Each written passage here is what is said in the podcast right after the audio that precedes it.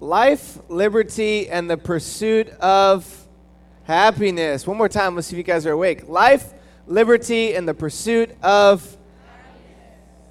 I think all of us have made some dumb decisions in the pursuit of happiness, have we not? One decision for me in particular that sticks out happened about a year after my wife Stacy and I had been married. We got a pamphlet in the mail that informed us we were a part of a select chosen group of people to receive a free vacation somewhere in the tropics. There's a beautiful picture on the front with white sandy beaches. The only thing we had to do was sit through a 90 minute informational meeting in order to get our free vacation. So, so that night came, Stacy and I drove to the place where we were supposed to go through the meeting. We sat down. A guy stands up. He's got a Hawaiian shirt on. Looks like he's been spending way too much time in the tanning bed. There are pictures of all the places all over the world that you would want to go on the walls. He stands up and he says, I'm going to give you an opportunity that you cannot refuse, an opportunity of a lifetime, because you deserve to be happy. And if you will only for $3,000 buy this timeshare, you can take your family on all the vacations that you've always dreamed of going on. Now, Stacy and I were committed to not buying into this timeshare. We looked at each other. We said, There's no way we're going to do this. So we had to go and sit down face to face with a gal in order to get our free vacation that we were promised through the mail. So we went and sat at this desk. And there we had to tell her no, that we didn't want the timeshare. And so we told her, no, we're just newly married. We can't buy this. And she says, well, you're missing out on the opportunity of a lifetime. You deserve to be happy.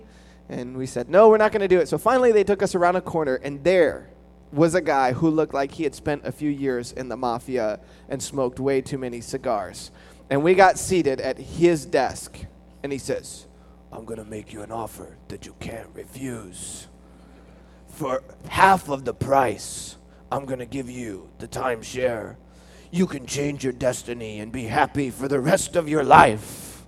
Now, Stacy and I looked at each other, and I don't know if it was like we didn't want to end up dead in the side of in a ditch somewhere on the side of the road, or we wanted to be able to take great family vacations for the rest of our lives. But we signed across the dotted line and got the timeshare and paid for it over the next year and a half and only have used it in two times over the last nine years. It was a dumb decision made in the pursuit of happiness. All of us have made dumb decisions in the pursuit of happiness. We've pursued a relationship that we thought would bring happiness to our heart, but maybe there was a brokenness and a hurt that came as a result of the pursuit of happiness. We've bought stuff that we didn't need to buy houses, cars, clothes that we thought would fill the hole in our hearts, but later on we found that we were even more empty in our pursuit of happiness. And then we go even further into it, don't we? Because that which we bought, that, that which we pursued, did not make us happy, so we try to get more house, more clothes, more money, more women, more sex, more power. And then the hole continues to grow bigger and bigger and bigger and bigger and bigger. We call this the happiness facade. It's the pursuit of happiness in all the wrong places. And here's what I want to say to you at the beginning of our Happiness is message series it's this the happiness facade, looking for happiness in all the wrong places, has led to us experiencing hurts, habits, and hangups. There are hurts, habit, habits, and hangups in all of our lives because of this happiness facade. It might be a hurt in a relationship that you thought would give you happiness. It might be a hangup that's come as a result of buying something that you did not need. It might be a habit that's come because you thought if you consumed this chemical, it would make you happy. And then over the course of time, you find yourself addicted to this, this chemical that is not filling the hole in your heart. The happiness facade leads to hurts, habits, and hangups, what we'll call brokenness. All of us as human beings are broken. And so much of it is connected back to our pursuit of happiness in all the wrong places. Now, let me say this. This is why we're doing a series on happiness, because I don't believe that the pursuit of happiness and the pursuit of joy is wrong. In fact, the scripture teaches us that God is a joyful God, and his desire for you is to experience joy at the core of who you are.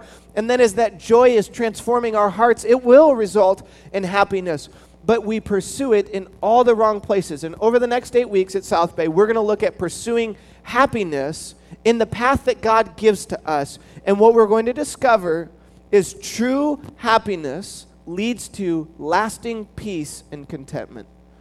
That true happiness leads to lasting peace and lasting contentment. over the next eight weeks, we're going to unpack what it looks like. Each message will build on itself. It's like a ladder. We're going to look at eight teachings that Jesus gives to us about true happiness. Now, let me say this. In our church, there are people from all different walks of life. You might have received a flyer in the mail and you decided to come to church, maybe for the first time, maybe for the first time in a really long period of time. Maybe there was a friend that drug you to church and they threatened you with your life and said, if you don't come to church with me, then I won't be your friend anymore, so you're here as a result. Or maybe you've been coming to South Bay for a while. I want to encourage you to be here as much as you can over the next eight weeks because each message will lay on top of each other. And I believe that if we'll implement what Jesus teaches, it will lead to lasting joy and contentment. If you have a Bible, you can turn to Matthew chapter 5, verses 1 through 12. We're going to look at a very famous sermon called the Sermon on the Mount. And in this passage, what we're going to see is the path that Jesus outlines for happiness. Jesus stands up on a mountaintop and is preaching to thousands of people, and listen to what he says. The scripture says, Now when he saw the crowds, speaking about Jesus, he went up on a mountainside and sat down. His disciples came to him, and he began to teach them, saying this Blessed are the poor in spirit, for theirs is the kingdom of heaven. Now, that word blessed in the original language literally means happy. Jesus is giving the path to happiness through these eight, what we call beatitudes, or eight truths, or eight principles. So I'm going to read it with the phrase happy because it helps us understand more appropriately what Jesus is saying. Now, listen Happy are those who are poor in spirit, for theirs is the kingdom of heaven. Happy are those who mourn, for they will be comforted. Happy are the meek, for they shall inherit the earth. Happy are those who hunger and thirst for righteousness, for they will be filled. Happy are the merciful, for they will be shown mercy. Happy are those who are pure in heart, for they will see God. Happy are the peacemakers, for they will be called sons of God. And happy are those who are persecuted because of righteousness, for theirs is the kingdom of heaven. Many of the truths that Jesus outlines in this passage seem counterintuitive and are very difficult to understand. That's why we're going to take one week for each phrase.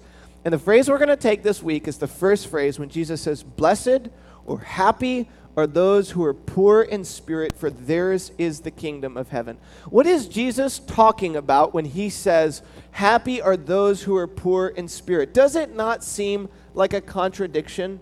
I drive back and forth to work multiple times a week, and on my path back and forth to work, there are a couple stoplights where there are homeless people standing out at stoplights, always trying to attract attention.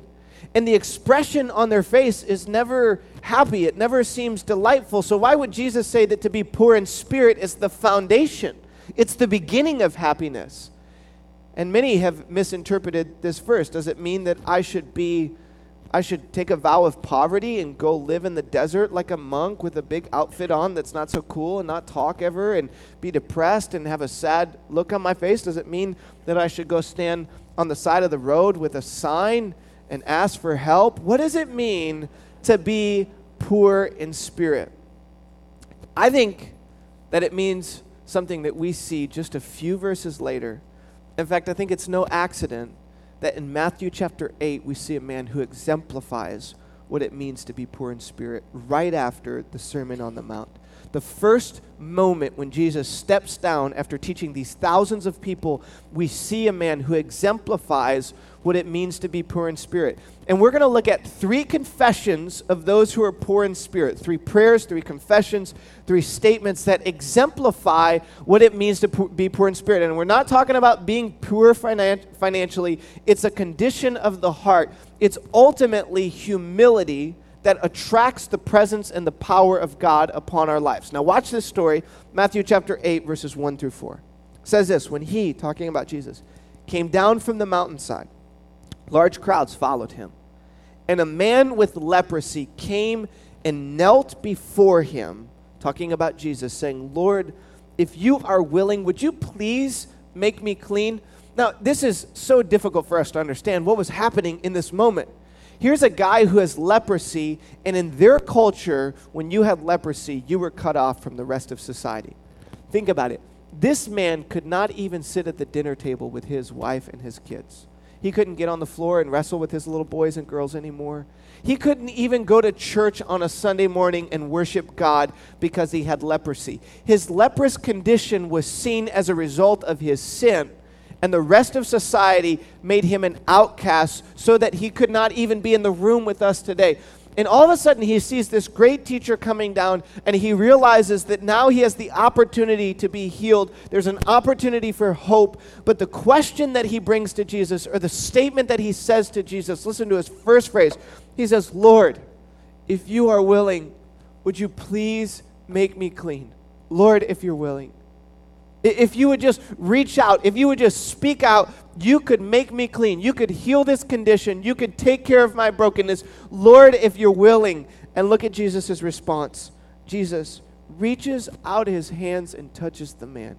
He does something that would have been unimaginable in his day to reach out and touch someone who's dirty, to reach out and touch somebody who had been ostracized from society. Jesus reaches out and touches the hand of this leprous man. And look at the phrase that he uses. He says, I am willing.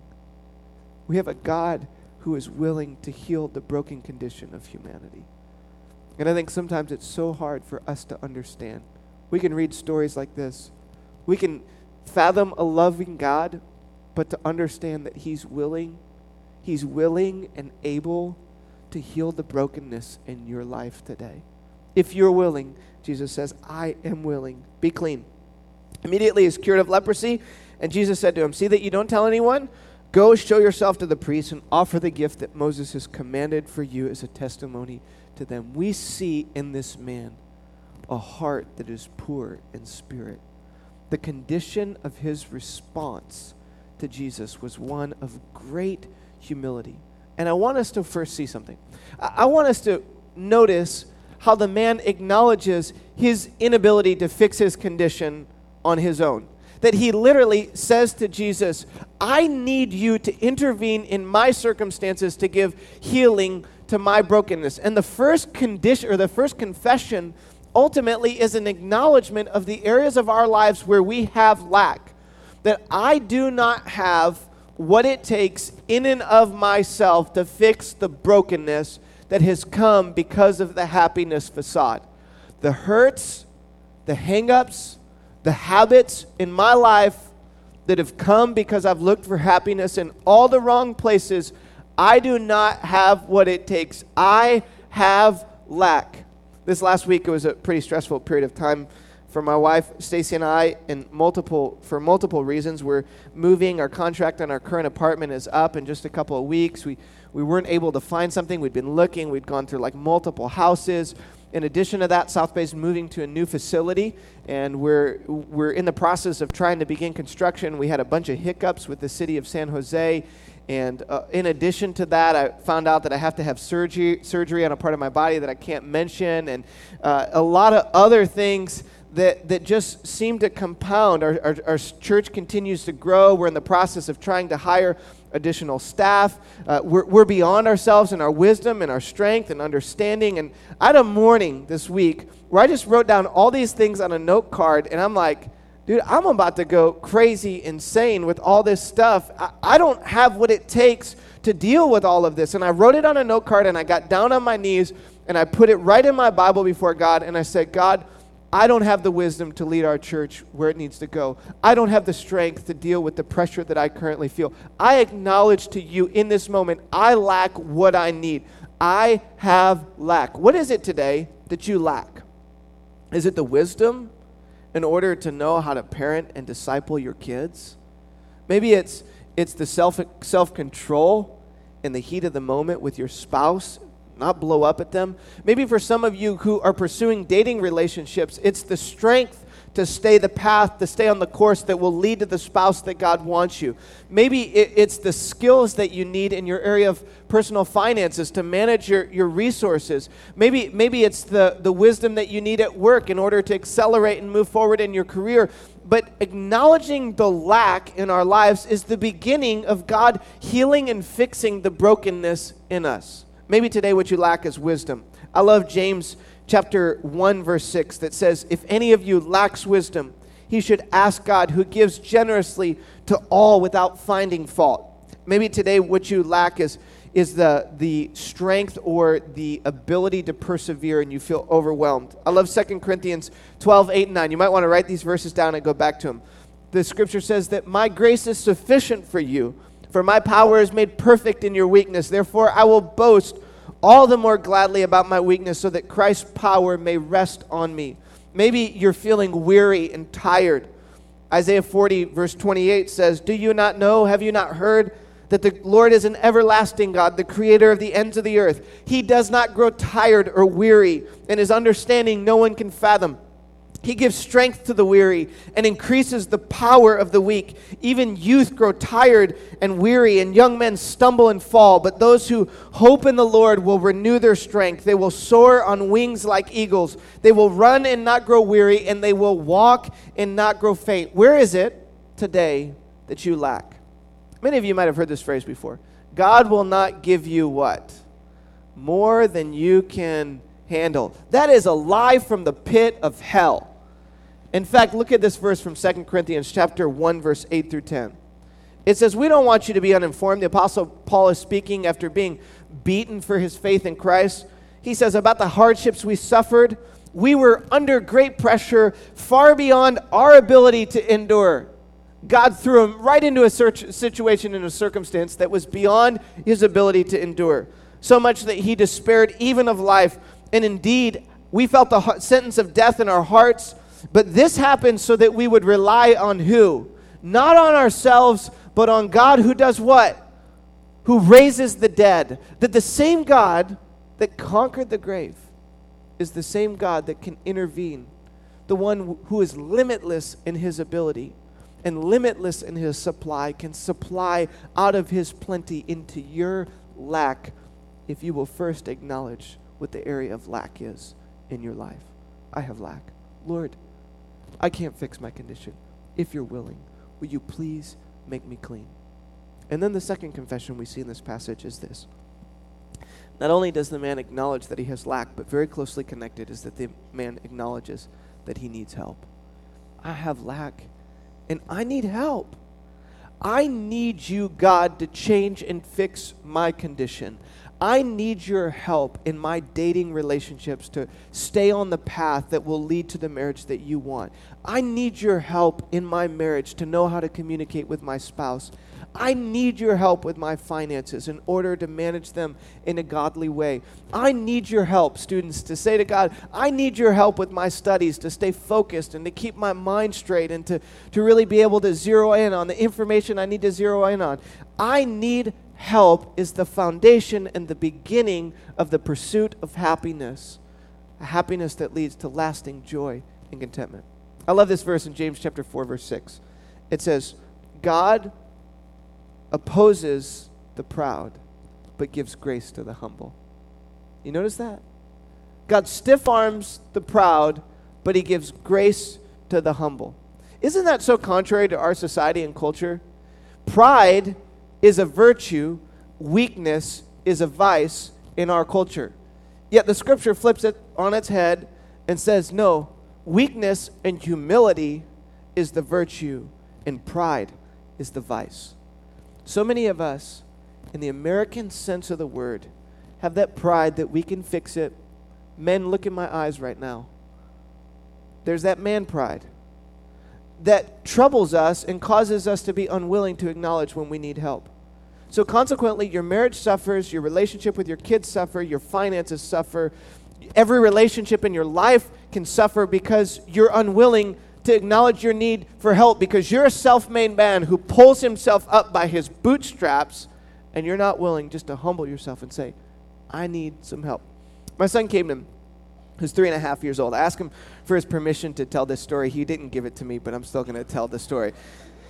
When he was three and a half years old, he's now five and a half, he was riding his tricycle on this path behind our apartment complex. And at the end of the path, there's, there's this little narrow basically a ramp that goes down. It, it descends about six or seven feet uh, in, in elevation over a period of about 15 to 20, maybe 30 feet. So you could imagine a tricycle could get going on this thing. And at the end of it was this big stucco wall that's not going to move for a three and a half year old. And every time he would get to the top of this ramp, he would tell my wife or me or whoever was pushing him, I'm going to do it by myself. I can do it by myself. Let me go. Now, my wife would never let him go because she knew that the consequence would be pretty bad for him. But on one particular occasion, he just pitched a fit. I mean, he was throwing his arms in the air. He's crying, I want to do it by myself. I can do it by myself. So my wife, in a moment of haste and great parenting, decides, I'm just going to let him do it by himself, and he, he'll suffer the consequences. So she lets go. The tricycle picks up steam, starts going faster, faster, faster, faster, faster, faster, all the way until he gets right to the wall and smack, his forehead is the first thing to hit this stucco wall. His forehead automatically gets this goose egg, grows. They have to rush him to the hospital. He has a concussion. Just kidding about the hospital and concussion part, but the goose egg part is true. And you know what? Never again did he ask to go down that ramp by himself. He learned his lesson. But think about it in our lives that so many times we have that do it myself mentality and we just keep hitting our head against the wall. I mean, when do you think after a while it doesn't feel good? I mean, might be good to ask for some help. And we got all these bruises all over our lives, habits, hurts, and hangups because we're unwilling to confess our need for help. Jesus says that the foundation of happiness, the foundation of joy, is your acknowledgement that you need help in your current situation and circumstance. Let me tell you this, and not, to, not I'm not trying to boast on myself. I'm just trying to illustrate the reality of Jesus' teachings and how it changes your life. I think back on when I first got married, I did not know how to communicate. I didn't know how to manage my checkbook. I was extremely selfish. I got a lot, a lot of fights with my wife. There were many times where, you know, it was really bad in our house. And we went to a counselor, we started meeting with mentors, we read books, we paid hundreds of dollars to get the help that we needed in order to experience a marriage that was happy, filled with joy. I remember it, multiple times in parenting thinking to myself, I have no clue how to parent these kids, especially the kid that's like me. I have no clue how to parent him. And my wife Stacy and I literally pe- spent hundreds of dollars read books, met with mentors to try to figure out and get some handles. And now, both of these areas of my life are two areas of my life that are the greatest source of happiness and joy. And I believe that so much of it is traced back to a willingness to ask for help. I think about our personal finances, and I've shared this story here before about realizing that we were $17,000 in debt with student loans. And we needed an intervention, and we went through a Dave Ramsey financial peace course. We read books, we met with mentors, we asked questions, and God began to give us the wisdom that we needed in that area of our lives. And now there's great joy and contentment in that area of our lives that all stems back to a willingness to ask for help. Where in your life do you need help? Do not let your pride be the wall that keeps you from the happiness and joy that God wants you to experience. Some of us are just on the other side of happiness, all because of our unwillingness to ask for help from God and from others. Just write it down in your notes. What is the area of your life today that you need help? Is it your marriage? Is it your relationship with your kids? Is it dating singles? Is it school and knowing how to study? What is it that you need help with and be willing to ask both God and others to intervene? And then, lastly, certainly not least, I want us to see the last confession in this man. When he comes to Jesus and he asks Jesus to intervene, what does he say? He says, If you're willing, please make me clean. Do you notice that he doesn't ask Jesus to heal him? How ironic is that what he needs is healing physically, but he asks Jesus for a cleansing spiritually. It's because this man understood that at the core of his condition was not just a physical need, it was spiritual healing that was required, and Jesus was the only one that could give it to him. And the third confession of someone who lives poor in spirit is this it's that I'm sorry. I am sorry for the brokenness that I have created with my choices. I am sorry for the pain that I've caused you because I've mistreated you. I'm sorry. I'm sorry, God. I'm sorry to your wife. I'm sorry to your husband. I'm sorry, singles, to all the people that you've bruised and damaged in the process of you trying to look for a spouse. I'm sorry, mom. I'm sorry, dad. I'm sorry, son. I'm sorry, daughter. I'm sorry, neighbor. I'm sorry, coworker. I'm sorry, God, for the condition that I've put my life in in my pursuit of happiness in all the wrong places. God, I am sorry for what I've done. And I love this verse. Psalm 51, verse 10, listen, verse 17. It says, The sacrifices of God are a broken spirit, a broken and contrite heart, O God, you will not despise. God is drawn to brokenness in us. He's drawn to a heart that is willing to acknowledge where it's messed up and confess to Him and say, I'm sorry. See, there's this very powerful verse in 1 John chapter 1, verse 8 and 9. The Bible says that if we claim to be without sin, that we deceive ourselves and the truth is not in us.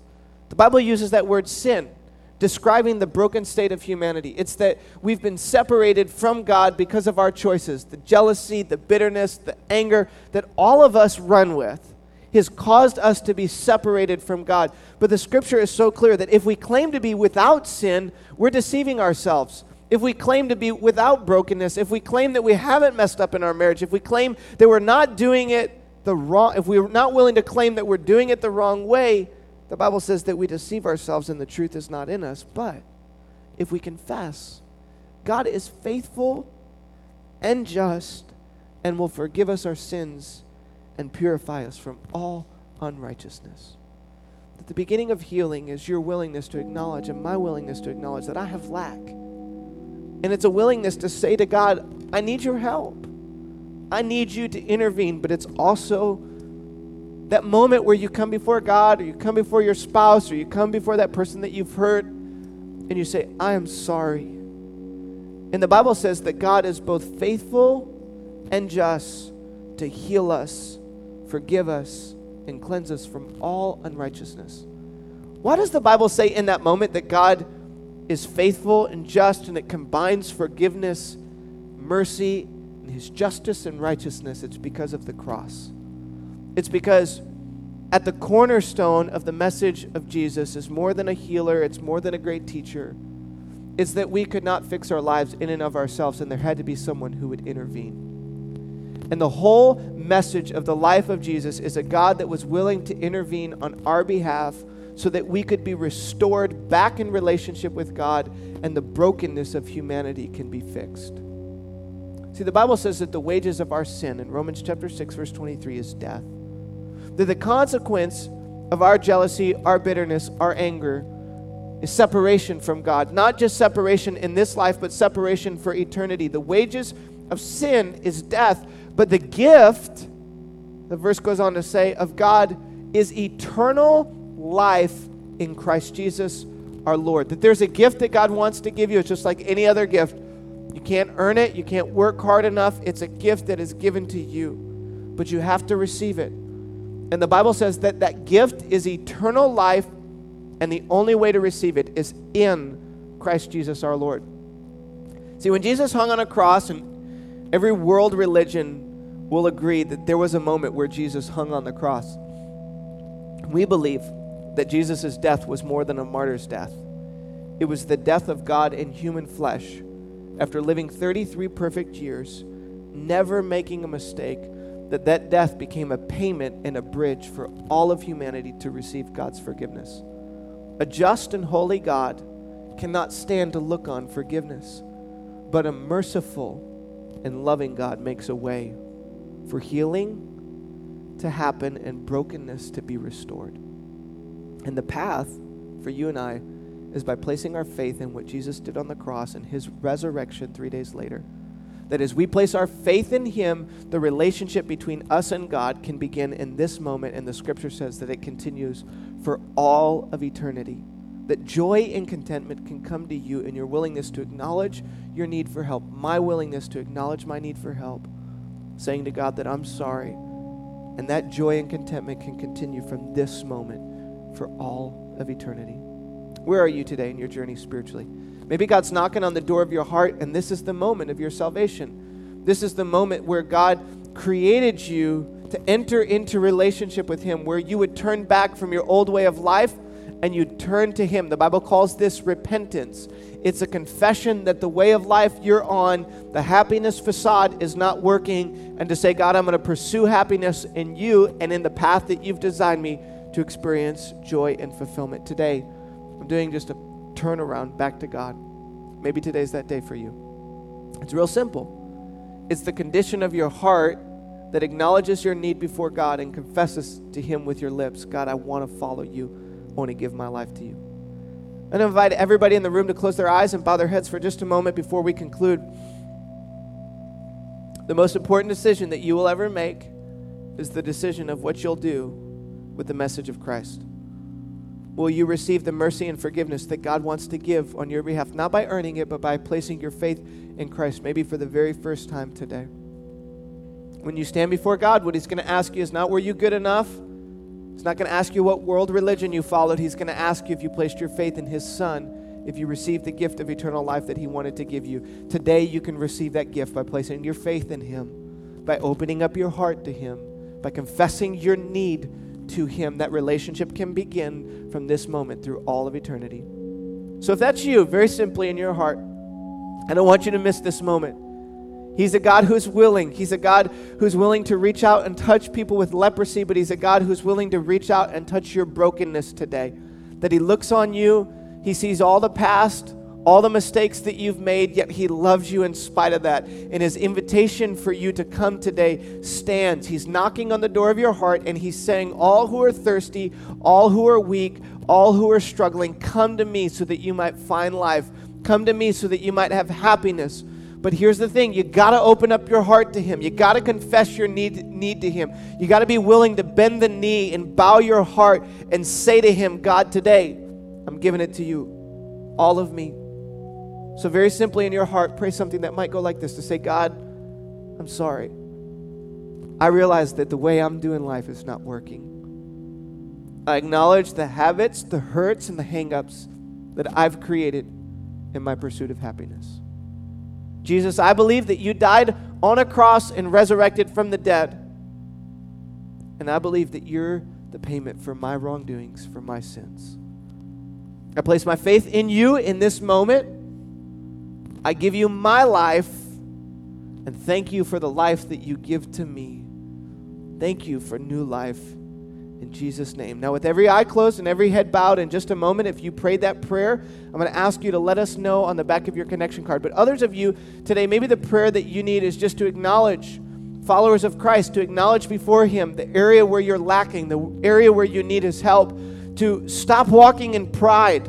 To stop trying to do your marriage your way, to stop living in selfishness, but to let Him break down that pride to come to Him with a humble and contrite heart, to confess your need to Him. This could be the day that changes your marriage. This could be the day that changes the relationships that you have with your kids. This could be the moment that transitions your personal finances. This could be the day that begins joy and peace in every component of your life. But it's going to take you coming to a place where God is willing, or where you're willing to say before God, I need you and instead of waiting until you run into the wall, why don't you just bend the knee now? Why don't you just bow before Him in this moment and say, God, I'm yours. I need you. And say a prayer that might go something like this God, I just confess my need to you today. God, in this area of my life, I confess that I need you in your heart. Let me pray a prayer over you. Jesus, thank you that you're willing. Thank you that you're a God of love, that you're a God of mercy. Now I pray that in this moment that you would help every heart here today be reminded over and over and over and over again of that mercy and love that you have for us. That even though we break things apart in our lives, you're a God that can bring restoration through your forgiveness. Today we lay it before you. It's in Jesus' name that we pray. Amen.